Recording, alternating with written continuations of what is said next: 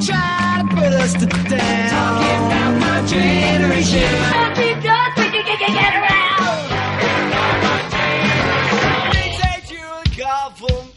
Talking about my generation. I hope I die before I get old.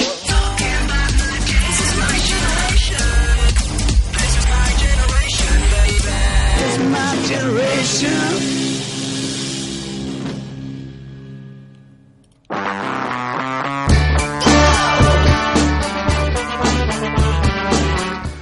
Muy bienvenidos al primer programa de My Generation. Un saludo a los que nos estáis escuchando a través de Radio Samboy o lo hacéis a través de nuestro podcast.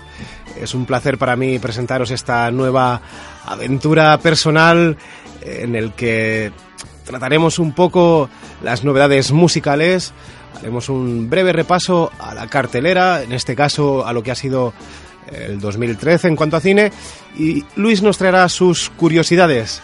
Vamos allá con el primer programa de My Generation.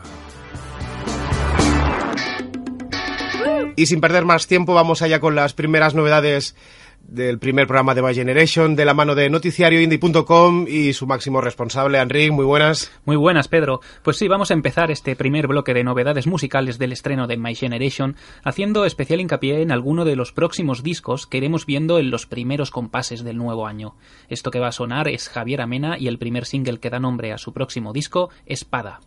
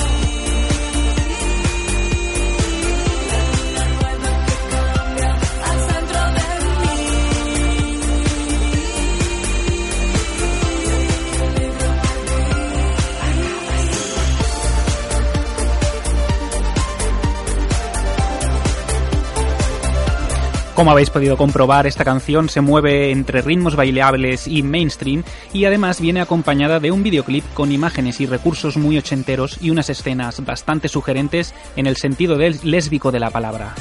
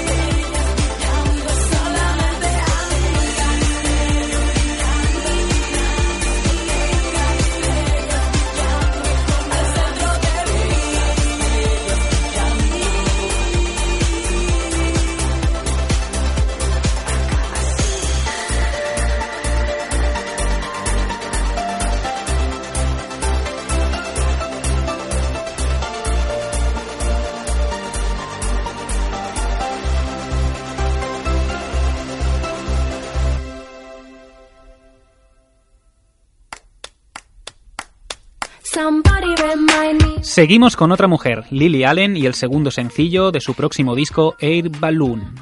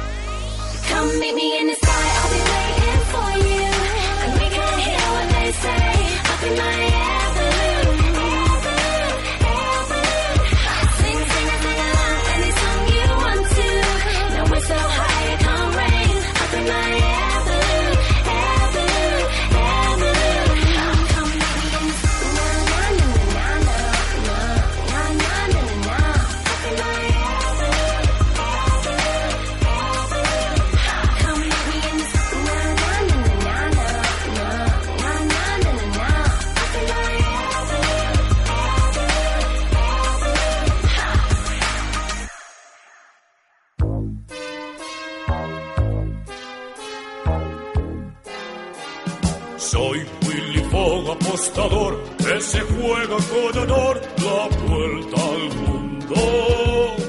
Aventurero y gran señor, jugador y casi siempre ganador. A nuestros protagonistas de hoy no les hará falta apostar o dar la vuelta al mundo en 80 días como el señor Willy Fogg, pero sí comparten con él un espíritu aventurero y casi soñador. Palabras como caché, geocoin o logbook forman parte de una afición que lleva varios años calando hondo entre los más curiosos y aventureros. Geocaching es la actividad de esconder y encontrar tesoros llamados caches en cualquier lugar con la ayuda de un GPS, descripción que se queda algo corta tras hablar con Enric. Dedicado a la hostelería durante casi toda su vida, nos describe qué es para él el geocaching, algo más que una afición, una manera de vivir. Para mí el geocaching es és un conjunt de coses que m'agraden. Per exemple, a mi m'agrada anar a la muntanya, el geocaching em permet anar a la muntanya. M'agrada eh, les aventures, m'agrada l'espeleologia, l'escalada... El geocaching em dona això perquè hi ha amagatalls en aquests llocs. M'agrada conèixer llocs nous, una cascada, per Collserola hi ha cascades. El geocaching m'ha permès conèixer aquests llocs. Eh, m'agraden els enigmes, el geocaching m'ha permet eh, posar-me a prova eh, la meva eficàcia a l'hora de resoldre enigmes. Eh, hi ha tota una sèrie de... M'agraden les gincames, hi ha una sèrie de catxers que són tipus com una gincama. O sigui, hi ha tota una sèrie de coses que a mi m'agraden i el geocaching les agafa totes i les engloba. Con este hobby todo en uno y su manera de explicarnos las cosas, es de suponer que aún recuerdo con cariño cuáles fueron sus primeras aventuras como geocacher.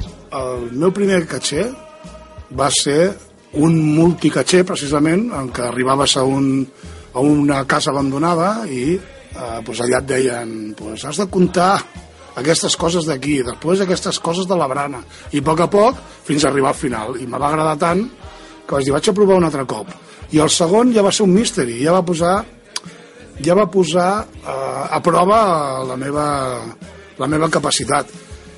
I em va costar de trobar perquè a més era un, l'amagatall era un amagatall elaborat. O sigui estava fet manualment, una fusta treballada. Vull dir, i quan vaig veure aquests dos catxers el primer que era rotllo gincama i el segon que em posava a prova i que després l'habilitat per trobar-lo perquè estava totalment camuflat vaig dir això ja és una meravella Cuando alguien esconde un tesoro, es evidente que la gracia del juego es buscarlo hasta dar con él. Y al igual que sucede en cualquier otro aspecto de la vida, siempre tiene que haber un primero. El FTF o First to Find puede llegar a veces a ser una obsesión. a mi, per exemple, m'agrada trobar-me un catxer, ser el primer que el troba tal i com l'ha deixat el, el propietari. No? És un repte per mi, sense ajuda, perquè no hi ha cap ajuda, ningú l'ha fet abans, i és un repte personal el ser el primer en trobar-lo. No? Moltes vegades les coordenades estan equivocades o, o, o desplaçades, vull dir, hi ha tota una sèrie de problemes i el que ho fa primer és el que se'ls troba de cap i bueno, m'agrada trobar-me aquests problemes.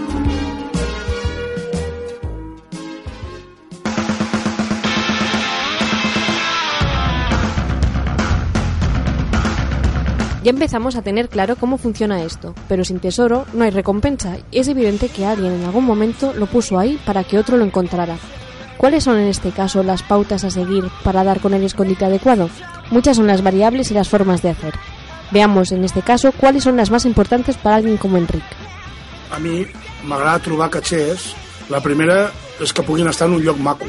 La segona, potser el lloc no és tan maco, però resulta que el catxer està molt ben elaborat, és un treball manual, una, una manualitat. Llavors, a l'hora de jo amagar catxers, busco que siguin els catxers que a mi m'agradaria trobar. No? Per exemple, plantejo una caminata de 11 quilòmetres on estarà plena de catxers i tots aquests catxers pues, seran divertits perquè te trobaràs pues, jo que sé, o bitxos o te trobaràs coses que cada cop que trobis un catxer que t'arrenqui un somriure no?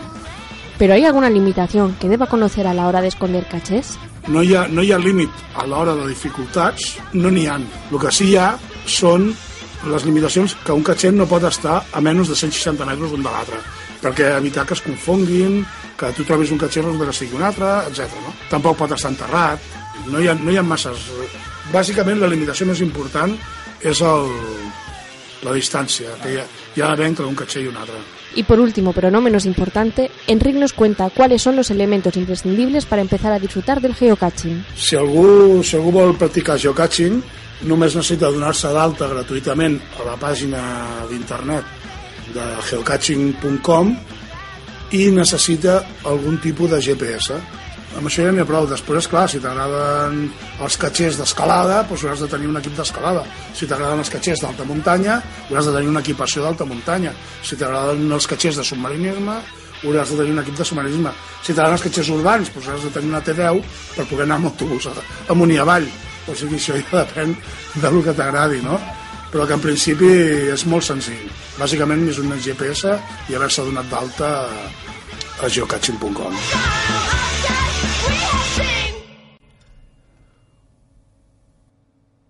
Curiosa afición nos trae Ana en este interesante reportaje acerca del geocaching. Recordaros que eh, pues en breve, en un plazo de mes, mes y medio, tendremos a Enric y a otros aficionados al geocaching, pues para ahondar eh, un poco más en este tema, que la verdad solo hemos arañado la superficie. Y vamos allá al segundo bloque de novedades. Esto que ha empezado a sonar se llama Microcosmos del primer disco del trío madrileño de post-punk estilo internacional.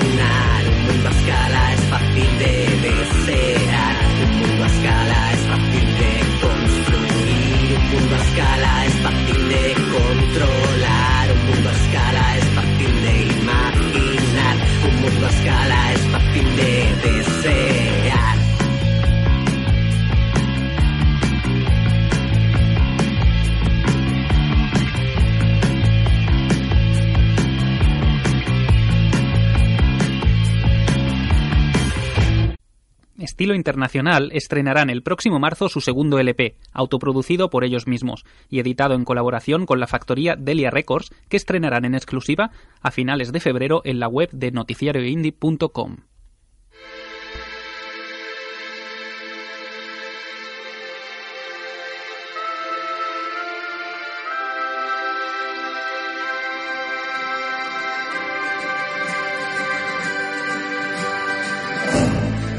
Seguimos y lo hacemos ahora con los barceloneses Osbru, que el próximo día de San Valentín estarán en la sala plataforma junto a 8.5, el nuevo proyecto de Luis Cifre, con una Game Boy y un sinte noventero y Tilde. La canción se titula Taxidermista.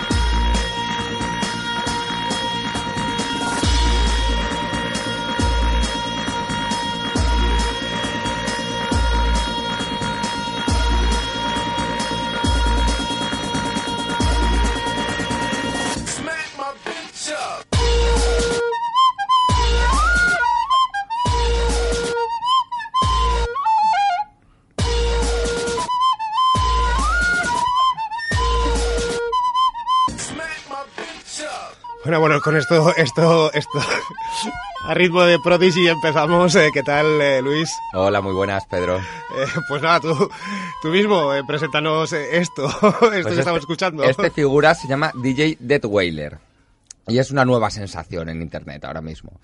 ¿Cuál es su receta, como habéis oído? Pues pilla hits del pop y de la electrónica y recrea sus melodías principales como lo haría un niño de 8 años en una clase de flauta, en una clase de música del colegio. Pa- Parece simple la fórmula, pero bueno, con la tontería ya acumula en algunos de sus remixes más de medio millón de visitas, incluso... el, el- el que toca la flauta es él, ¿no? Claro, claro. Él, él se encarga de, de editar estos temas y de, bueno, pues coger eh, versiones recortadas del tema y, y hacer su versión particular. Sobre todo, ¿quién es este, quién es este hombre? ¿no? Pues eh, yo le conocí antes por un proyecto paralelo que tenía, que se llamaba José Mi Pinta, en el que, bueno, pues atendía a peticiones de, los fans, de los seguidores, y un poco en el- la misma onda, en la misma sintonía en la que, en la que hace las canciones, pues hacía dibujos, hacía dibujos con el Paint. Y bueno, pues eh, su página de Facebook era bastante, bastante activa y cada dos, tres días eh, atendía las peticiones de sus seguidores. Y su proyecto musical, su proyecto de DJ Dead, Dead Wailer, lleva relativamente poco tiempo. Yo le conocí hace 3-4 meses, pero ahora es cuando está un poco despuntando y cuando Está está... on fire con la flauta. Sí, de hecho, el siguiente tema que vamos a poner de él, que lo conoceréis todos, es el Wrecking Ball de, de Miley Cyrus. Y el mismísimo productor del, del tema, el Dr. Luke, retuiteó la versión de, de DJ Dead Wailer de, Jo- de Vamos, Josemi. va- vamos, a, vamos a escucharlo. Escucha, escucha.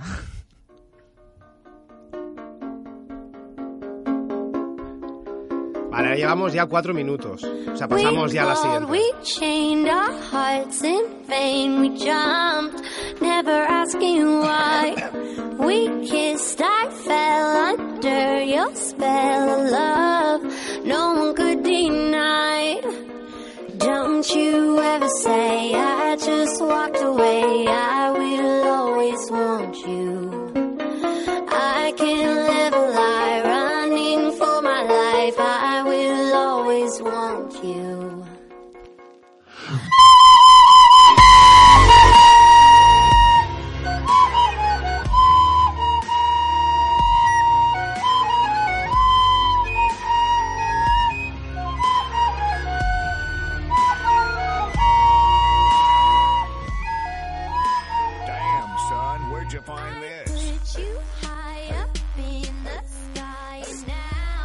Bueno, bueno. muy, muy, muy bueno, muy bueno con la flauta. Su estilo, su estilo peculiar sí, Vale, y reconocible. Pasemos a, a la siguiente curiosidad. Pues lo siguiente de lo, quería, de lo que quería hablar, no sé si te acuerdas del documental Super Size Me de- del 2004. Sí, aquel del McDonald's, ¿no? El- del hombre Efectivamente. que- sí, sí. Efectivamente. Pues yo venía a hablar de John Cisna, que es un profesor de universidad que ha desmentido precisamente todo lo que, lo que decía aquel documental sobre en contra de la comida basura. De hecho, este hombre, tras 90 días comiendo únicamente McDonald's, no solo no ha empeorado su salud, sino que ha demostrado que al contrario, que, bueno, redujo eh, drásticamente el colesterol, perdió peso, pero claro, comiendo eh, con un estudio previo de las calorías que tenía que ingerir, como si lo hubieses hecho en cualquier otro lugar, no de una manera sensacionalista como hace el documental. Entonces, pues bueno, pues su, su objetivo era un poco desmitificar esta idea de, de- de que en un fast food eh, vas a engordar y vas a coger colesterol de manera eh, incontrolable, ¿de acuerdo? No todo es tan malo, no todo es tan malo. No todo está malo, ni todo es tan bueno. Vamos con la siguiente. La siguiente es un proyecto de Heineken, Heineken Green Room, ¿Eh? Que se llama The Synthesizer, que sería, bueno, una especie de aparato de prototipo para que los DJs, aparte de pinchar con música, puedan mezclar sonidos, eh, perdón, puedan mezclar olores en directo. Olores en una discoteca, por ejemplo. Olores en una discoteca. sí, Apar- sí. Aparte del característico olor a sudor, ahora ya no hay Claro, tabaco, pero... efectivamente. Ahora, el- ahora que no hay tabaco, pues pueden hacer estas cosas, ¿no? Supongo que cogerán sus tres, cuatro botecitos como, como quien mezcla los colores para pintar y, y bueno, y jugarán con ellos y crearán eh, O sea, simplemente... ¿Tienen la idea de cómo hacerlo? ¿Con, con potes de, de olor? como Sí, mezclando, de hecho ya ellos eh, lo comparan con las notas musicales, notas agudas, notas graves, notas medias, pues un poco lo mismo en los olores. Supongo que eh, la máquina eh, o el prototipo, porque todavía es un prototipo, no se sabe mucho Vale. más, pues precisamente jugará con esto, con, con la combinación de, de fragancias y de olores. Muy bien, muy bien. Pues pasamos a, a la siguiente, sí, sí.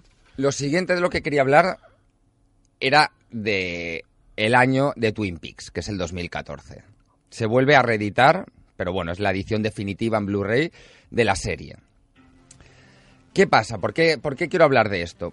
Porque hay rumores bastante fundados de que Lynch está rodando nuevas escenas para la serie. Entonces, claro, mm, los fans han saltado diciendo, que me ha parecido la más interesante, que posiblemente esté rodando eh, el último capítulo con las escenas con las que las quería, la, la quería haber rodado originalmente, ¿de acuerdo? Recordáis, era una serie que tenía 24 capítulos, aparte de la... Bueno, de la película que sacado. Efectivamente, la tal. película posterior fue algo ya impuesto por el estudio, Mm. pero bueno, mm, en sí la serie lo que se, lo que se baraja es que en la escena final del, del último episodio, episodio, antes de que eh, el agente Cooper se mire al, cer- al, al espejo en el último, la última secuencia de la peli, Laura Palmer se le aparece en sueños y le comunica que se verán en 25 años. Bueno, una, una buena noticia para los para los fans de David Lynch y, y Claro. Peaks, que fue una, una serie que, que Claro, en nuestra época nos además marcó. hoy se cumplen, o sea, este año se cumplirían los 25 años que anuncia Laura Palmer a, a la gente Cooper. O sea, que sería, sería Sería el, perfecto, el final ¿no? perfecto de la serie, efectivamente. Vale, pues vamos allá con, con la última. Sí, la última, no, la última curiosidad de la que quería hablar era del museo que Lady Gaga le quiere poner a Michael Jackson. Vaya. Lleva ya tiempo comprando cosas de, de Michael. Eh, de hecho, ya lleva comprados 55 objetos. El más representativo es la chaqueta de cristales de Swarovski que le costó 142.000 eurillos. Y bueno, pues ahora simplemente le queda por, eh, por decidir dónde lo abre. ¿Sabes? Hay varias eh, opciones. La mansión que tenía en Nueva York, en Los Ángeles, eh, en un pueblo de Indiana que se llama Gary. Pero bueno, ya parece casi seguro que, que lo va a abrir, ¿vale? Y bueno, pues para, para acordarnos un poco del rey del pop, vamos a poner un, un tema remezclado y actualizado al día de hoy de, de Michael, de Michael Jackson. Pues eso ha sido eh, todo por hoy. Muchas gracias, Luis, por, por venir, por deleitarnos con tus, con tus curiosidades, la verdad que, que muy buenas. Y nada, te emplazamos a, a venir aquí dentro de 15 días. Claro, aquí nos veremos. Venga, gracias. Hasta luego.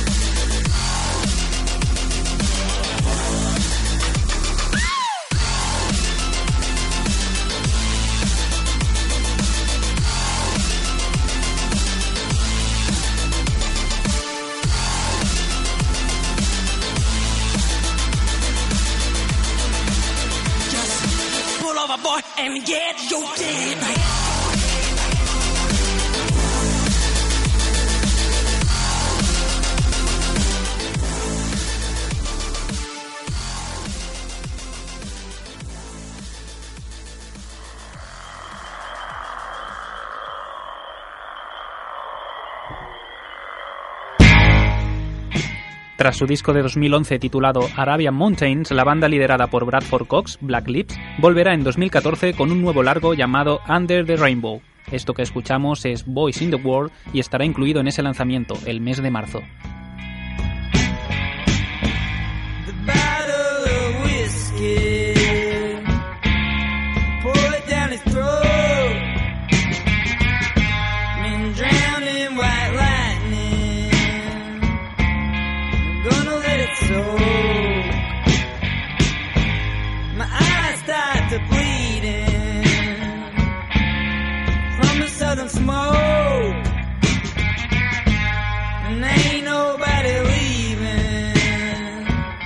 the shots will split your throat.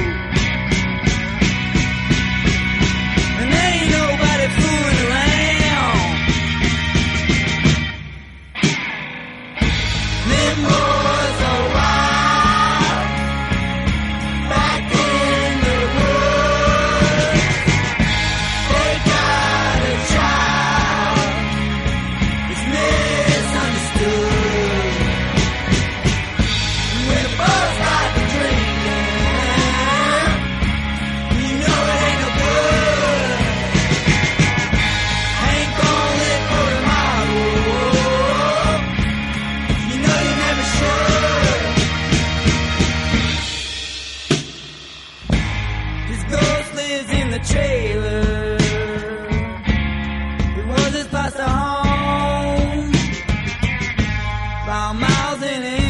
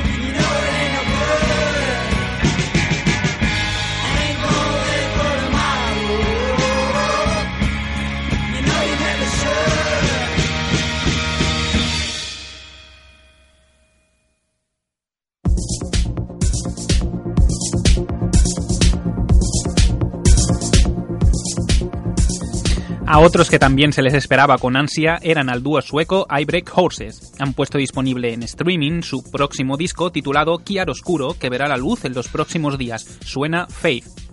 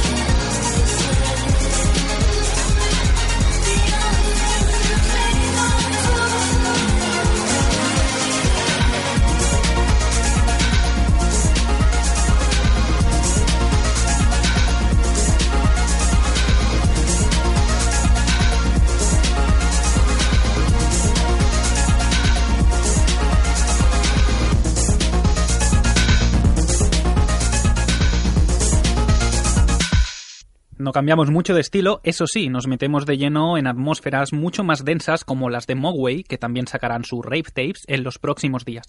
Con ello se despide de todos ustedes un servidor, en Ritmonilla, hasta el próximo programa. Suena Lord is Out of Control de Mogwai. Hasta la próxima.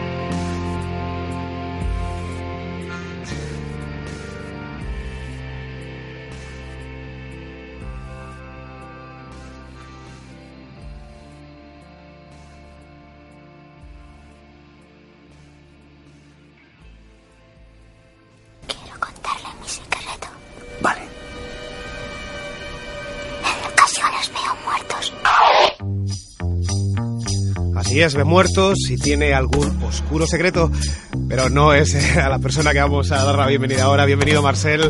Hola, buenos días, ¿qué tal? ¿Cómo estamos? Marcel será el encargado pues, de hablarnos, pues, sí, lo habéis adivinado, de cine. Y para ser el primer programa de My Generation vamos a hacer un, bueno, un pequeño repaso, una pequeña selección, algo muy, muy por encima de lo que ha sido este, este 2013. Y si te parece, pues empezamos con el, con el mejor documental. Sí, a ver, eh, vamos a poner a hablar un poquito de diferentes películas, pero creo que mm, intentando no caer en los tópicos, ya que tenemos listas por todas partes en internet. Así que el primer documental es Searching for Superman. If I had to name 10 artists that I've ever been involved with, Rugby used to be in the top five. He's my most memorable artist. Bob Dylan was mild to this guy. He was this wandering spirit around the city. When he opened up and sang, he went, whoa, this guy's got it. ¿Qué tiene este documental para que sea obligado verlo? Hombre, creo que muchos de los cinéfilos ya hemos podido mm, pasarlo bien viendo este docu- documental y muchos sabemos de qué va. Eh, toca a cinéfilos y a, y a gente amante de la música, porque realmente ha sido todo un hit eh, también en, las, listas de música. Eh, es una película que, mm, es del 2012, lo que pasa que no se estrenó aquí hasta el febrero de este año pasado, 2013, y muchos de los cinéfilos de, de España ya la habíamos tenido que ver porque habíamos oído hablar de ella durante mucho tiempo y se ha convertido en un fenómeno mm, de masas y como habíamos dicho una vez hasta de postureo casi. En el Primavera Sound apareciendo este actor. Y nada, es una película que, mm, que habla sobre el- la sobre dos chicos que están haciendo una investigación para recuperar un, un mito de la música que se creía desconocido y perdido en el mundo y te va llevando hacia unos giros bastante imprevisibles que, mm, que no quiero decir nada más para no hacer spoilers y que si no la habéis visto podéis, podáis disfrutar de ella. Vale, sí, un, documental que recomendamos y del que hay que hablar muy poco de, de lo que va, pero sobre todo pues de, de- de obligada visión. Vamos allá con la película que te dejará tocado. En esta ocasión has ele- ha elegido La caza. Sí, la verdad es que había varias opciones para esta sección porque ha habido muy grandes películas este 2013, pero La, ca- la caza mm, creo que es una de las películas que vale la pena no perderse.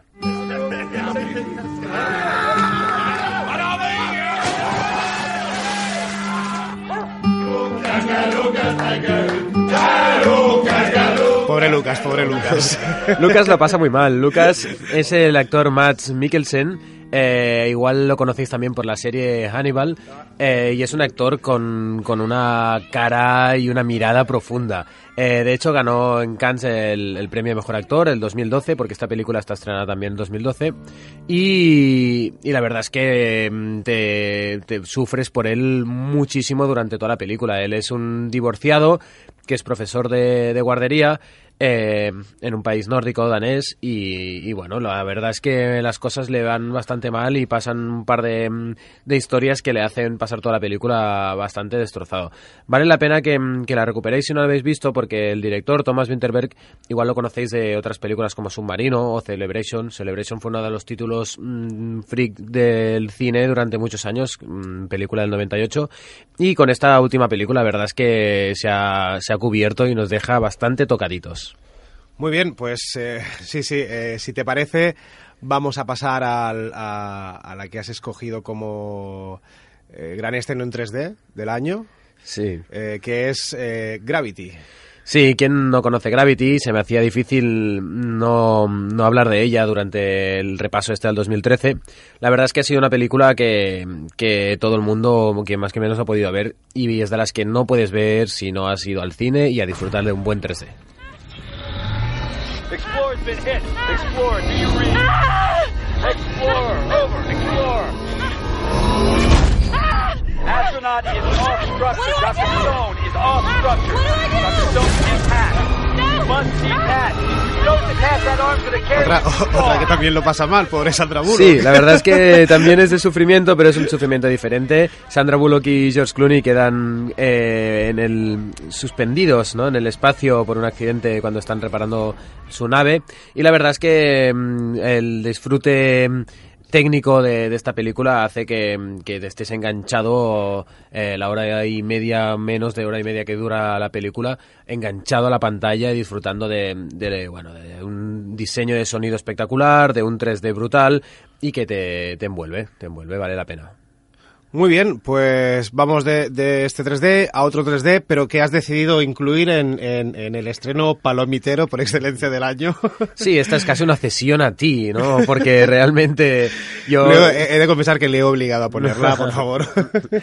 toca, toca, por eso. Hay que hablar de estas cosas también y El Hobbit, la desolación de Smaug. Truly. The tales and songs fall utterly short of your enormity, O Smaug, the stupendous.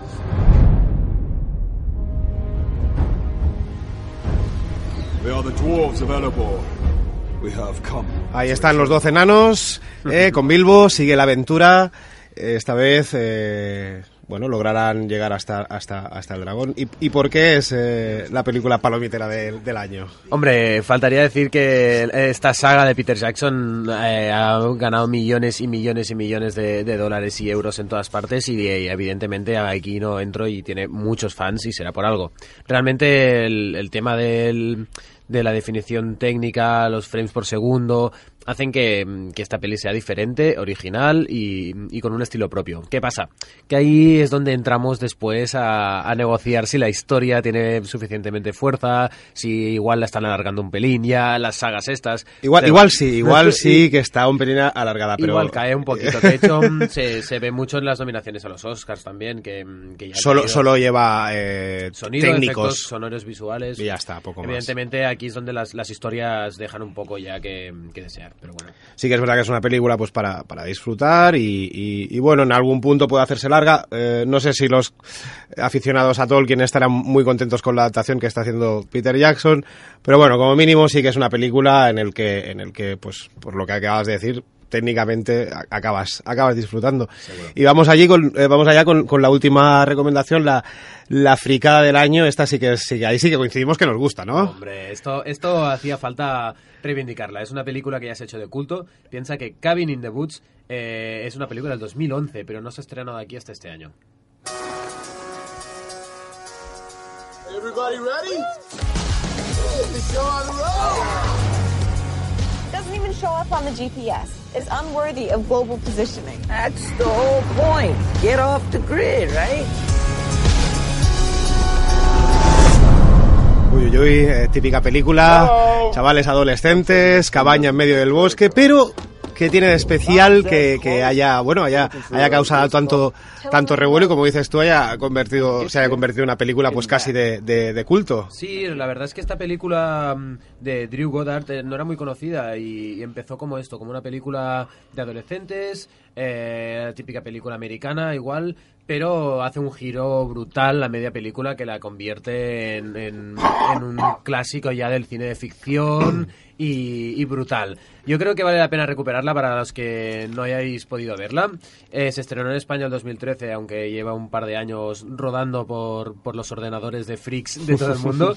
y, y vale la pena que, que podáis, no sé, si algún cineclub, alguna sala pequeña, algunas cosas de estas se puede intentar recuperar. Y vale Si no, que mucho caray, la pena. bajarla, bajarla de internet, hombre. También, hombre, yo no sabía si se podía decir aquí, pero Sí, sí. ahora que no nos oye nadie.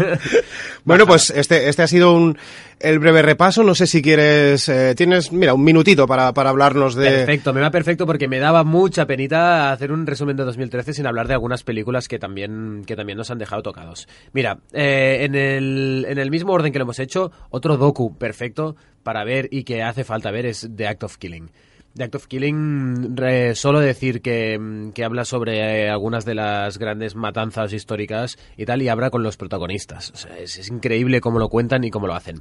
Peli que me ha dejado tocado también, hostia, Magic Magic. Magic Magic es una peli chilena de Sebastián Silva que hace una exploración de la locura brutal con Juno Temple y, y Michael Cera. Michael Cera. Vale la pena, un personaje rarísimo en esta película que te pone de los nervios. Y mm, ya no sé si sería ya palomitera o no, pero mm, yo no me puedo ir sin hablar de, de Tarantino y, y Django desencadenado. Recordemos, ya hace, parece que hace 15 años, pero es que es de película del 2013. Ahora con 12 años de esclavitud, que se parece la, la película que se va a llevar a Oscars a, a lo bestia, mm, parece que la esclavitud ha quedado cubierta, pero es que empezamos el año con, con Tarantino y su Django. Pues, pues muchas gracias, Marcel, con este pequeño recorrido del 2013. Eh, te, te, te convoco aquí 15, eh, dentro de 15 días, si, si quieres, vamos. Claro, sí, vamos a ir contando y nos hemos dejado muchas películas y van a ir saliendo. así que ¿Sabes, ¿sabes que estaría bien poder hacer un repaso a, a- a los nominados de los Oscars, si te parece? Poder Fantástico. hacer un especial quizá un poquito más largo y... Seguro. Vale, pues, pues muchas gracias y, y nos vemos en 15 días. Muy bien, adeu.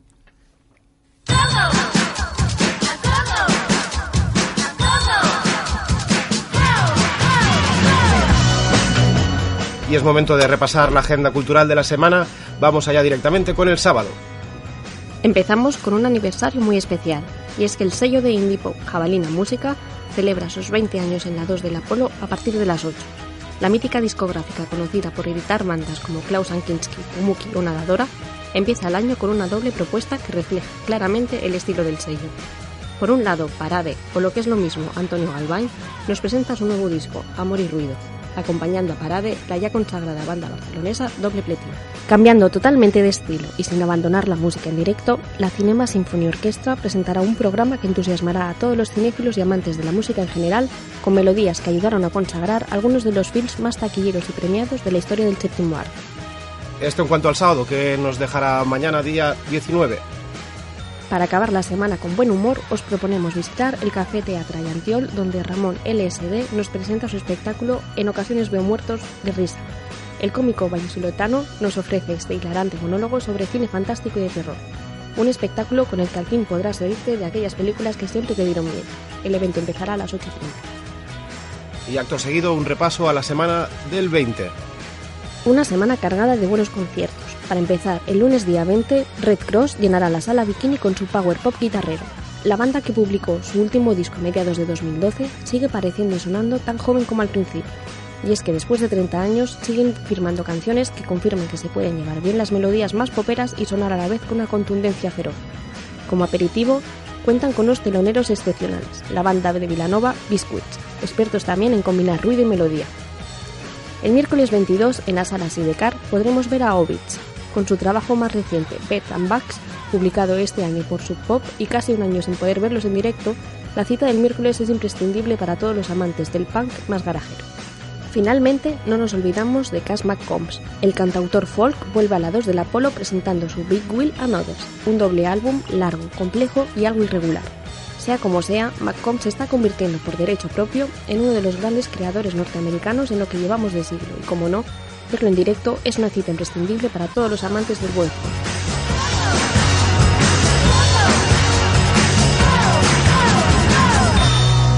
Y hasta aquí el My Generation de hoy. Recordad que podéis eh, seguirnos por Facebook o Twitter. Os dejamos con Red Cross y su Stay Away from Downtown. Sed buenos.